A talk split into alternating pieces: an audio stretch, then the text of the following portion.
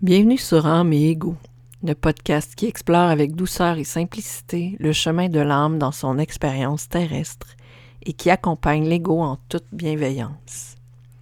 Je m'appelle Karine, je suis une humaine multifacette et je vous accompagnerai dans cette démarche magnifique. Dans l'épisode d'aujourd'hui, je parlerai de la mission de l'âme. Bienvenue à tous. Quand on parle de mission de l'âme, des questions qui viennent spontanément à l'esprit, c'est est-ce qu'il existe un ordre divin? Est-ce qu'il y a une séquence d'événements qui sont fixés à l'avance puis qui vont nous permettre euh, de grandir? Est-ce que quand l'âme embarque dans son expérience terrestre, tout est déjà décidé à l'avance? Ou est-ce qu'il y a une part de libre arbitre dans notre aventure? À quoi ça sert de faire des choix quand dans le fond, tout est prévu? Spontanément, c'est des questions qui peuvent venir à l'esprit quand on pense à la mission de l'âme.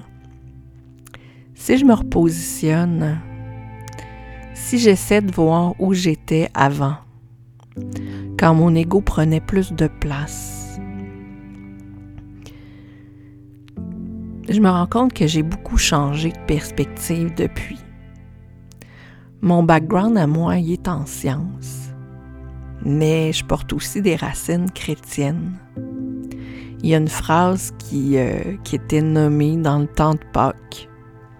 Ça disait Tout est poussière, tout redeviendra poussière. Donc je l'ai entendu à l'église, mais je l'ai aussi entendu dans mes cours de sciences d'une certaine façon. Ces mots-là avaient un sens pour la scientifique que j'étais. L'humain, c'est un être vivant. C'est composé de cellules. Les cellules sont composées d'atomes. Les atomes viennent des, aliments qu'on consomme. Ces aliments-là sont des êtres vivants, que ce soit des plantes ou des animaux, peu importe. Donc, des êtres vivants composés de cellules se sont nourris d'autres, d'autres êtres vivants ou euh, du sol pour fabriquer leurs propres cellules. Ultimement, la source initiale de nourriture, c'est la terre. Et la terre, qu'est-ce qui lui fournit les nutriments qui va nourrir les êtres vivants? Ben, c'est d'autres êtres vivants qui sont décédés, et dont les cellules se sont décomposées et qui ont ensuite servi de nourriture. C'est un cycle infini, très ancré dans l'univers matériel. Il n'y a rien de spirituel dans le fait que ce cycle-là se perpétue depuis l'apparition de la vie sur la Terre.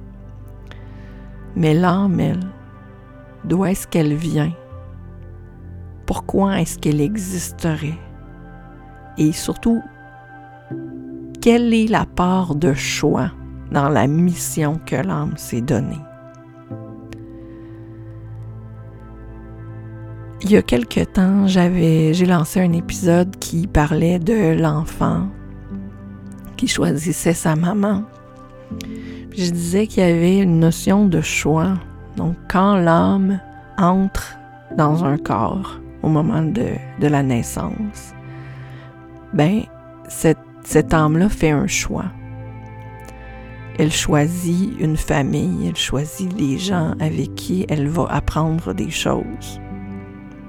Nos parents ont fait des choix. Ils n'ont pas choisi nécessairement l'enfant qui allait naître, mais ils ont choisi les parents qu'ils ont eus. Donc tout ça est une séquence de choix qui ont un impact sur la croissance de l'âme. C'est le premier choix qu'elle fait, dans le fond, l'âme, dans la direction de sa mission. Mais quand elle choisit une mission, si l'âme a des choses à apprendre, elle va quand même avoir des intentions à poser tout au cours de son existence terrestre, tout au cours de son petit voyage sur la Terre. Puis ces choix-là, ils vont aller dans une direction. Une direction qui est, euh, qui ultime, mais comme toutes les expériences qu'on fait comme humain, ben des fois on, on atteint un objectif, mais est-ce que c'est vraiment l'objectif qui est la finalité ou c'est le voyage? Et les apprentissages qu'on a faits en cours de route. Donc l'objectif de l'âme, c'est d'acquérir certaines euh, compétences, certains, euh, certains enseignements. Elle va le faire tout au long de son trajet sur la Terre et les choix qui vont être faits tout au long de la vie, les circonstances qui vont exister tout au long de la vie va permettre à l'homme de faire certains apprentissages. Est-ce que ces événements-là sont coulés dans le béton? Je ne crois pas.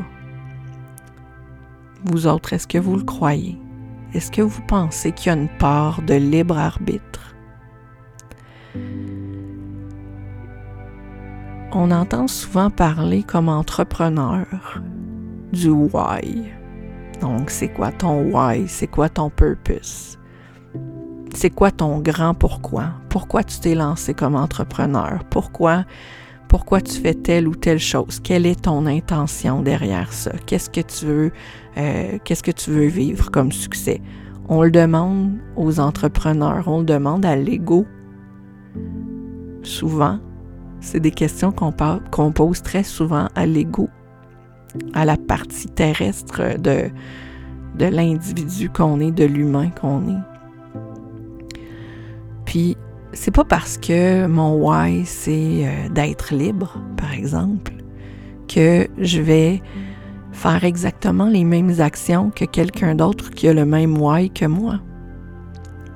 Mais c'est un peu ça aussi, le chemin de l'âme si mon âme, elle fait le choix de d'acquérir une certaine autonomie ou d'aider la communauté avant d'entrer dans son expérience terrestre, mais le comment, c'est là que se joue tout le libre arbitre. C'est là où se jouent tous les choix qu'on fait. Comment on peut savoir quel est le chemin que notre âme a choisi? Comment on peut connaître la mission que notre âme s'est choisie? On peut s'arrêter puis se questionner très profondément sur, bon, OK, quel est le sens de ma vie? Puis ça va être une roue sans fin. Puis on peut aussi se servir d'outils. Personnellement, j'aime beaucoup m'orienter vers le human design pour répondre à des questions comme celle-là. Puis, euh, dans, en Human Design, une des choses qui euh, donne un sens euh, au chemin de notre âme, ça s'appelle la croix de l'incarnation.